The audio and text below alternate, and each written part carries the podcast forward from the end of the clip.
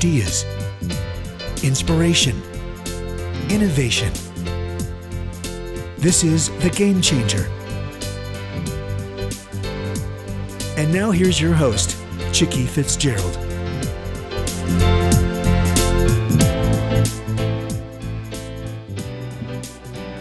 Good afternoon. Today we have a unique topic and not one that we talk about very often, but it is one that is near and dear to my heart. And that is our audience for this particular show today is really on the nonprofit world. But I'm going to tell you, it isn't just for nonprofits, it's also for you corporate executives who are trying to find ways to help the nonprofits that you care about and that your employees care about. We're going to be talking today about a book written by Julia Campbell, and the book is Storytelling in the Digital Age, a guide for nonprofits. And Julia, thank you so, so much for joining us today. Hi, Chicky. Thanks for having me. So, Julia, it's funny because I had uh, another guest on uh, a few months ago talking well actually i've had two in the last three months on the topic of storytelling mm-hmm. but they have each had their own niche one was really just about storytelling about your business as part of the sales process. Mm-hmm. a couple of weeks ago we talked to john livesay who talked about storytelling to investors. And so you're kind of completing the storytelling trilogy. Yes. Yes. So before we dive into your book, Julia, I always love it if you will just tell us just the thumbnail of your story and, and if you will kind of culminate in why this book and why now okay well i have always been interested in social justice and social causes so my my parents never pushed me towards really getting active and into activism but i was just one of those kids that started a recycling drive at their school, started mm. like the LG, well, it was only, it was called the Gay Coalition at the time. It was in like the early 90s. Right. Um, but the LGBTQ Coalition at my school talked to the paper about animal rights abuses, became a vegetarian, tied myself to trees. I did the whole thing. I was like a stereotype of a social justice activist, but I've kept that spirit alive. And I decided to go into nonprofit work because I was in the US Peace Corps. I served in the Peace Corps in Senegal, West Africa from 2000 to 2002. Mm. And I mm. worked with a lot of nonprofits and NGOs there. And I saw the struggles that they had with effectively communicating their message and fundraising. So I decided to go into development and marketing. And then I started my business about 10 years ago uh, just to really help and scale the kind of work that I want to do, which is really help nonprofits communicate their message and their value and advocate for what they believe in and also get the right kinds of people on board. Um, and in terms of my book, I, I'm a writer by trade. I started my business really as a blog, and then I started doing videos and I speak a lot. I create PowerPoints, I write ebooks. I love writing. I studied journalism in college. Mm-hmm. I have a mm-hmm. degree, uh, master in journalism, and I I just I love the idea of researching a topic and kind of diving deep. But the impetus for this book, it really was that I found that nonprofits, especially the small shops, the people trying to do everything, the marketing slash development slash outreach people, they know that storytelling is important. They hear about it a lot. It's very trendy. It's a buzzword. It's mm-hmm. everyone knows, you know, the five top 10 reasons why you need to do storytelling, but they didn't know how to do it. And they didn't know how to create a culture that would embrace storytelling at their organization. They didn't know how to create the systems and the protocols and the plan. And also, they didn't understand necessarily how the digital landscape fits into storytelling. So you it's not enough to just sort of tell your story in person or at a gala or in a direct mail appeal.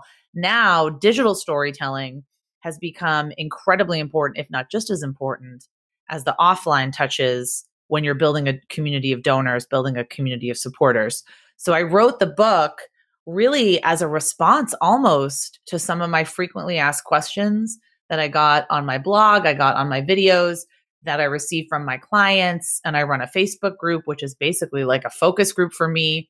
So I wrote right. it as a response to a lot of those those questions and i wanted it to be a comprehensive book that you could pick up and say okay i'm going to go through this step by step well i love that and i i also love that on your amazon uh, author page that you actually have your blog post linked in and yes. and that is uh, it's just a really great way for people to get snippets of of what you have written about and i'm going to ask you at the end of the show to let everybody know how they can connect to you. But for right now, uh, I want to dive into the book.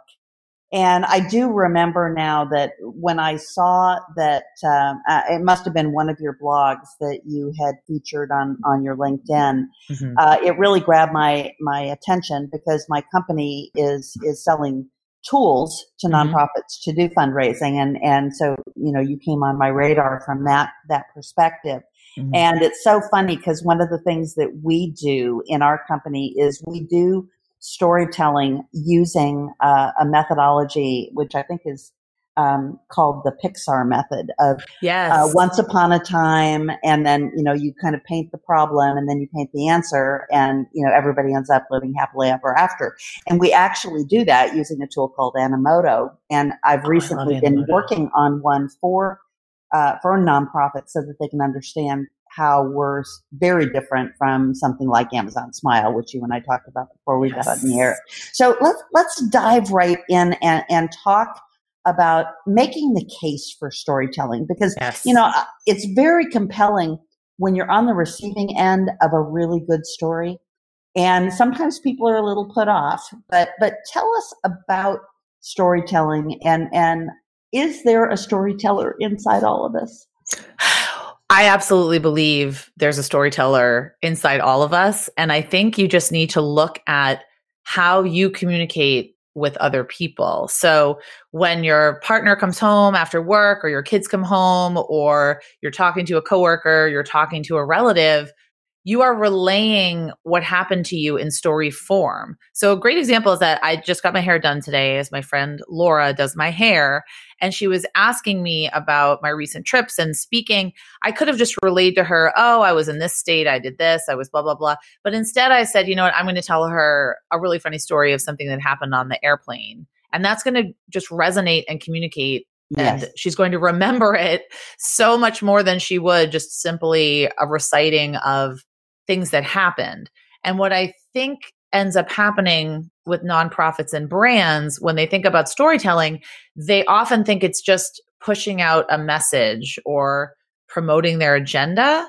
But I see storytelling as showcasing the DNA of who you are and what you stand for and who you want to attract to your business or your nonprofit. So I always use the analogy that storytelling, you know, the stories that you tell, they don't have to be perfect. They don't have to be they they don't have to be like Harry Potter or Lord of the Rings or Star Wars or have this huge long trilogy.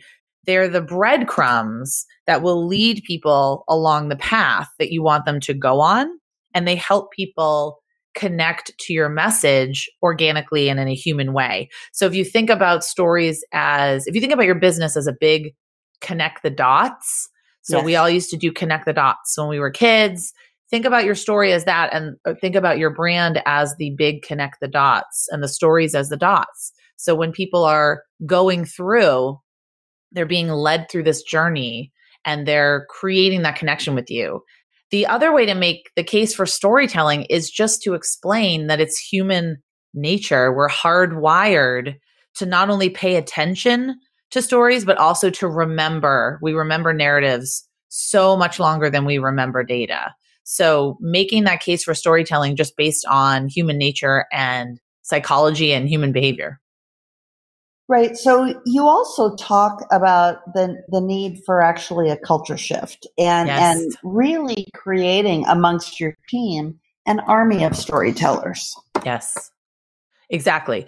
I really believe that the number one problem facing the nonprofit sector is not that they don't have capacity. They they clearly are some organizations are very resource strapped, but it's not capacity. It's not lack of professional development. It's certainly not lack of tools. You just named Animoto. I could name you 10 right. more free and low cost tools that they could use. It's the lack of buy in at the top or the lack of respect and understanding for the work of marketing and communications and storytelling. And that can be incredibly right. challenging. So well, you know, it's yeah. funny that you say that because uh, we were recently in a uh, a, a, very very well known uh, charity here in Tampa, mm-hmm. and uh, I, I have been learning a lot about how these large global brands mm-hmm. of the charities like that each one of the individual offices like runs their own little business and their their own 501c3 and they don't even have to do necessarily what the national uh, organization tells them to do. Mm-hmm. But the question I have about that is at the end of that meeting, what we said to him is, who is your most creative person mm-hmm. on your staff? Because I'm wondering whether creativity has been a valued skill in a nonprofit in the past. I don't think that it has because what I've seen in my work with nonprofits and also when I was a development director and a marketing director is that people don't come with these skills. They're social workers. They yes. are people that are incredibly passionate about the work. A lot of the executive directors I worked with started as volunteers and never received any kind of formal management training or fundraising training or marketing training. They're right. learning on the go you know they're they're learning as they go and they're picking up the skills and they're doing the very best they can. But i come from a journalism background. I come from a marketing background. So it was a lot easier for me to grasp the importance of these concepts. The other problem that nonprofits struggle with and it's a real problem is the issue of confidentiality and the issue of being incredibly protective as they should be of yes. their clients and beneficiaries and not wanting to cross the line into unethical storytelling or exploitative storytelling. And I think of course. that's a challenge, but I also think it's a huge roadblock because often development directors say, oh, well, we can't do storytelling because I work at a domestic violence shelter. Well, I used to work at a domestic violence shelter. I've worked at a rape crisis center. I've worked at a right. sex trafficking organization. We had significant challenges, but it's that creativity, it's that willingness to kind of look beyond telling the story of Mary who's in your shelter. Maybe you go and you tell a story of a woman who is 10 years out, 10 years removed, right. or you tell a story of a staff member. So I think creativity is a vastly underutilized and underappreciated skill in the right. sector. Well, it's interesting because I, I was very, very blessed uh, when I formed my company uh, which were a, a, travel tech startup. Uh, but the guy who I hired as our chief brand officer actually had been the chief brand officer at Sabre and had launched Travelocity and done just some really amazing things. Um, but he also ran a sex trafficking nonprofit wow. in Texas. Wow. And so when we started looking at our Traveling to Give product, um, he really helped us understand how you could tell the story right? And you know, here he did have to protect the victims, um, but there was a way to tell it, you know, with uh, a video from the back of yep. them and not showing their face and their identity, or or uh, you know, there there are any number of ways to do that kind of uh, visual storytelling, or as yep. you said, um, you know, just say imagine and and mm-hmm. show a person that is just out of stock photo, right? It doesn't have to be an individual. So no. let's talk about um, creating a storytelling plan, and then I want to move right in to building the arsenal. Right? How how do you yes. actually go from deciding you you know you've already bought in now, right? Okay. You've understood that we're all storytellers. You've gotten your team uh, excited about this, and you're now going to create this plan, and then you're going to build this arsenal. So what what are the steps there? Well, I do recommend forming some kind of storytelling committee. So that could be based on a board committee that you already have, or it could be creating an external committee. No one wants to create another committee, but you're going to need cheerleaders and ambassadors and other people to help you do this work. So, creating and cultivating a group of people, it could be three to four people that really help with the creativity, that help ideate and think about how to collect and craft the stories. And I have a whole chapter on that, but I'll just touch on that really quickly. And then creating the plan where you really start from, you know, the not sexy stuff, which are goals and objectives. What are you trying to accomplish? Because my my struggle with a lot of my clients is that a marketing story where you're trying to grab eyeballs and grab attention and capture new people is very different from a fundraising story that you're telling to donors who've already given to you or that you're telling to major gift donors. So the stories that you're collecting and crafting, you you can't start that work until you know what you're trying to achieve. So it's sort of like a roadmap. You can't know the twists and turns that you're going to take until you know your destination. So figuring out your goal, what do you want to achieve, and then working through the strategies to actually collect and craft and share the stories because it really comes in those three parts collecting the story, brainstorming who would be a fantastic person to tell a story, to videotape a story, to videotape a story. I don't think we say videotape anymore. to record a story. You're not. You can do this on your that. phone. we know we all have like video editing, videotape software in our phones. Yes. so you don't have to think about it from this intimidating perspective of we have to hire a film crew. Right. But thinking through where are the store where are the stories? Do you have a graduation? Do you have milestones? Do you have a gala coming up? Do you have an annual volunteer breakfast? Do you have food, you know, you all go to the food bank and you pack the bags and where are the stories coming from? And then when you're you've got the stories, you're thinking like a journalist, you're thinking what's interesting? where's the hook? What's going to capture the attention of my audience? What's going to get them to take the action I want them to take? And that could be donate, that could be advocacy, that could be just getting engagement on social media. That's where the right. goals come back. Then crafting the story to fit the specific channel to which you're sharing it. And this is super important because often we think we can just have an overarching storytelling strategy, but the way you craft a story for YouTube is very different than the way you craft a story for your email newsletter or yeah. for your annual major gift donor luncheon or for a meeting with a foundation. So collecting and crafting and crafting is going to take a lot more work and creativity and then sharing out. And I think in terms of the arsenal of stories, I would, I mean, for nonprofits, I usually suggest at looking at really, you know, a handful of major areas. So obviously, the people that benefit directly from your services. So even if you're a land trust, even if you don't perform direct human services, who benefits and what is the vision and what is your vision of the future? Get me excited about the future that you want to create and educate me about the reality if you close your doors tomorrow. So when I was work, I worked with a ballet company and they said, well, you know, people love ballet, but they're all old and we want to get new people on board. And ballet is just not very sexy. It's not very exciting. And I said, well, you have to think about it from the perspective of the arts. So how can you get children like their eyes just light up when they first go to like the Nutcracker, or they first see a ballet. Think about what life would be like without the arts. Just right. think about the hole in the world that would occur if you went away tomorrow and tell the story around that. And if you're a human services, if you're lucky enough to like work with animals or children, tell those stories. You know, you can also tell the stories of the staff members. Staff members have fantastic stories. We don't even know. Tell stories about your donors.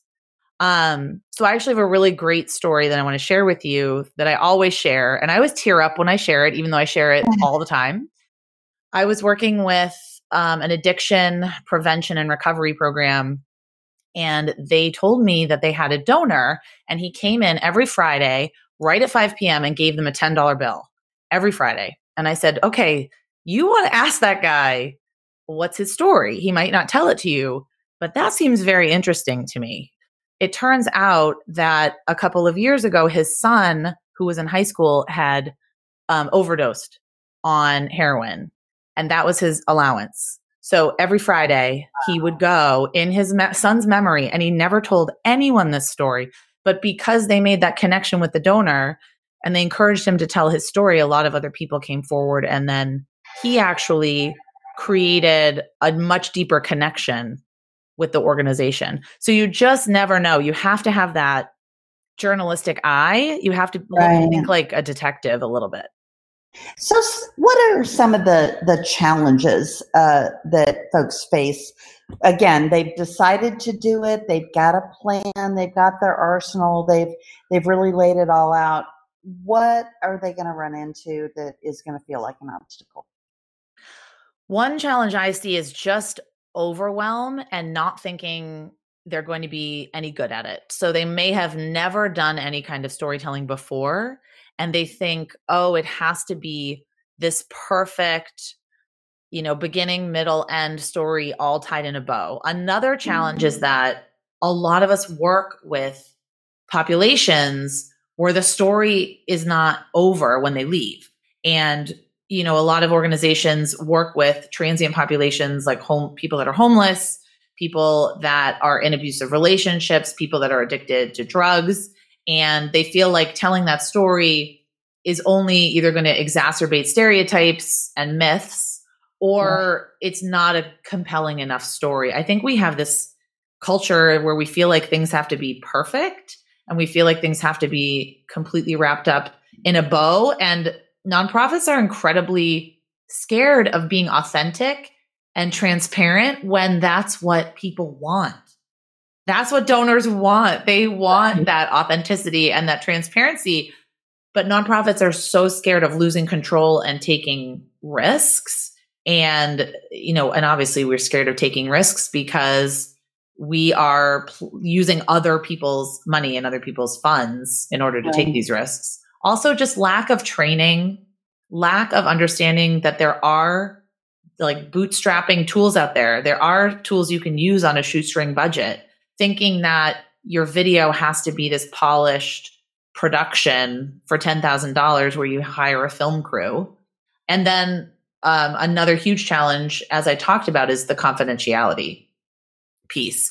Just right. immediately that stops a lot of organizations from even wading in, like even putting their toe into the storytelling waters because they think, oh, well, we absolutely can't tell any kind of story here because we're going to be in violation of you know our confidentiality procedures right right so let's shift gears a little bit here and let's talk uh, about what you call molding the storytelling gold mm-hmm. and here in this section you, you've got quite a number of chapters here that talk really about the different platforms and you've already alluded to this that you're going to do things slightly different through your website and making sure that whatever's on your website comes across well on mobile. And then there's a blog, there is your email campaign, social media, visuals and video.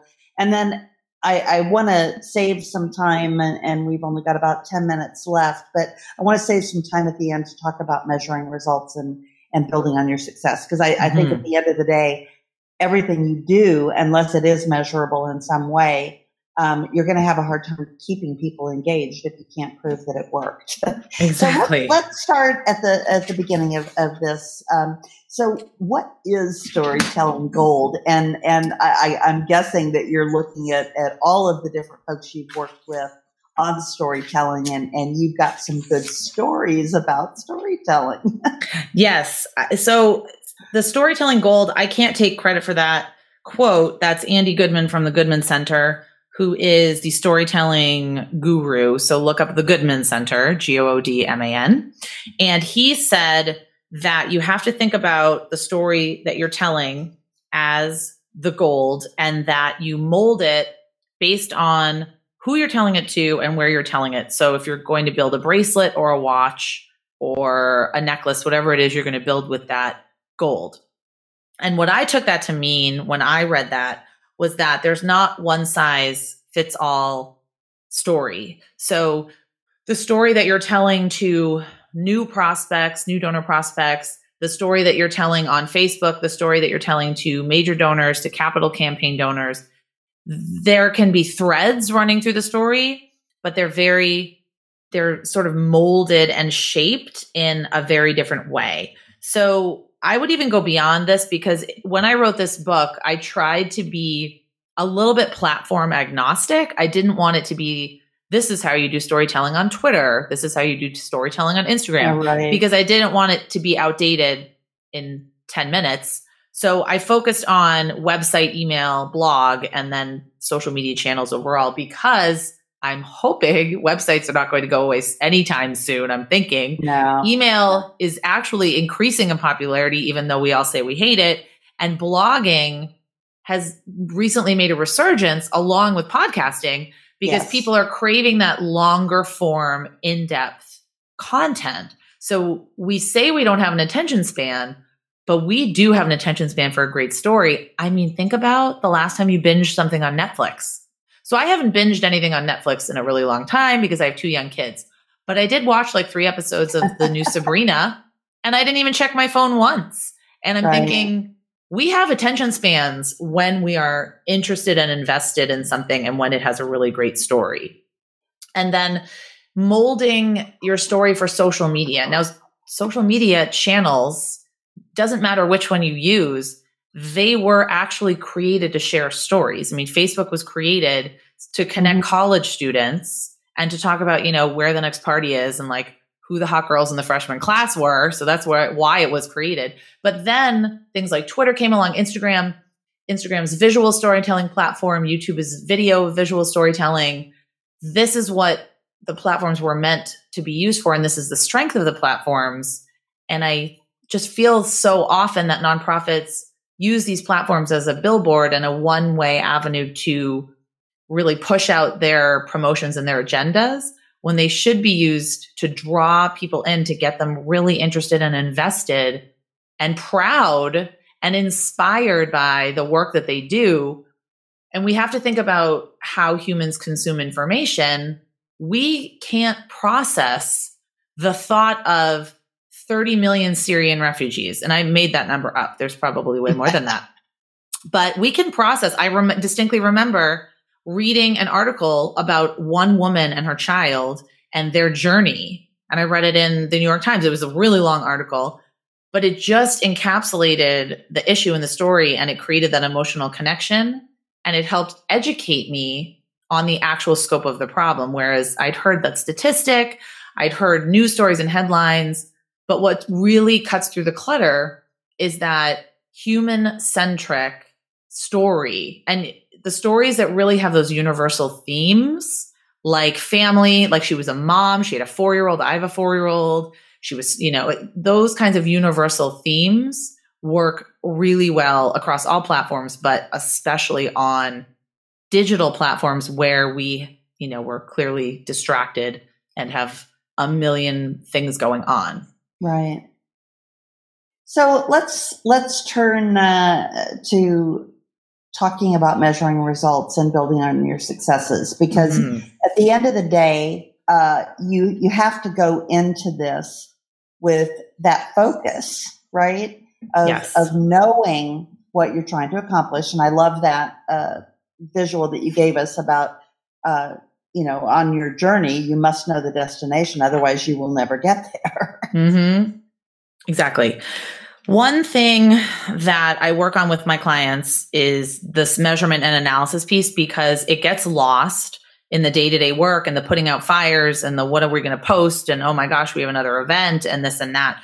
But if you are not measuring what you're doing, first of all, you're not going to know if it works and you're not going to know where to allocate your time and resources, but also you're not going to be able to advocate for your work. So I like to use measurement and results in those two ways, really to do your work better, but also to show people what you're doing and to show your boss, to show your board and say, wow, as a result of telling stories on Facebook or starting an Instagram account or sharing stories in our email newsletter, our response rate has gone up 30%. We raised 50% more this year from our annual appeal because we changed it to a story rather than just a bunch of statistics and data about how great we are and what we accomplished. Right. So, really creating, well, you've got to choose the right metrics for your particular organization, but that goes back to the goal. What did you hope to accomplish with storytelling? That is also, there's a huge red flag here because a lot of people say, we want to raise awareness, we want to increase visibility. And I say, well, you could hire me to do that. I could get you one more Facebook fan and I could, I would have a claim in court that I increased your visibility. So you have to be really careful when you have these vague goals. Right. You know, we just, we want to raise as much money as possible. Well, what does that mean? What does that mean? And what, what does raising awareness mean? What does that look like? How can I measure that? Does that mean more website traffic, more blog subscribers? Does that mean more engagement on Facebook? Does it mean more email signups? What does raised awareness look like? And then I would dig even deeper to be to say, well, what does that raised awareness get us? Did we get more media stories this year? Did our executive director get featured on more, you know, in more newspapers? Did we get more um, people coming to us for corporate sponsorships? So, really thinking through what success looks like, but then figuring out numerical measurements like qualitative and quantitative measurements of success are hugely, hugely important. So, I have, you know, a spreadsheet that I like to use, and I think it gets a little overwhelming for people because it has a ton of different metrics in it. But just figure out maybe five to 10 metrics, which are numerical things that you're going to track website traffic, email signups, Facebook fans, whatever it is. Right. Figure those out and track them month over month over month and start to see the trends, start to analyze what you're doing. And then that will help you. That will also help you feel like you're not spinning your wheels. It'll help you focus. It'll help you say, oh, well, you know what? We don't really get any traction from Pinterest. And I can say that because I've looked at the data for six months. Maybe we shouldn't focus on that so much, but we are getting a lot of interest from LinkedIn. So maybe we should put more focus there. It will just help you make decisions um, in a more strategic way, and it will help you effectively advocate for your work to your boss and to your coworkers.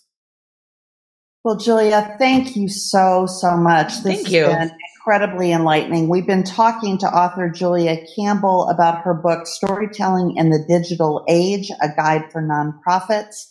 And this book guides you every step of the way. Uh, the book is a, a conversational, fast reading style. It was really designed for those of you who are incredibly busy and you know, really can't even think about taking on one more thing. But let me tell you, storytelling is a great deal of fun. So mm-hmm. I encourage you to get Julia's book. Julia, can you tell us where the best place is for them to follow you and find you and connect with you if they want to hire you? Sure. My website that has my blog and all of that information is jcsocialmarketing.com. And I personally love Twitter. I'm on there all the time and I'm at Julia C Social. Yeah, I have yet to figure out how I can make Twitter work for me. I am just, I am way too wordy for, yes. for that platform. And uh, I know it sometimes takes longer to, to edit. Shorter. Right? It does. It really does. Talk about, oh, I had to edit that book and oh man. Can't well, put everything in that you want. No, you can't, but you you uh, need to uh, do a little bit of teasing, and I, I'm guessing that Twitter uh, plays out well on that front. Julia, it has just been great fun talking to you. Oh, and clearly, you are incredibly knowledgeable uh, about this topic. So, anyone would be very fortunate to have you speak to their group or, or actually to work with you. So, thanks so much. And I hope you have just an amazing weekend. And I look forward to talking you. to you soon. Me too. Thanks so much, Shiki. All right, terrific. Thanks, Julia. You've been listening to The Game Changer Ideas, Inspiration, Innovation with Chicke Fitzgerald.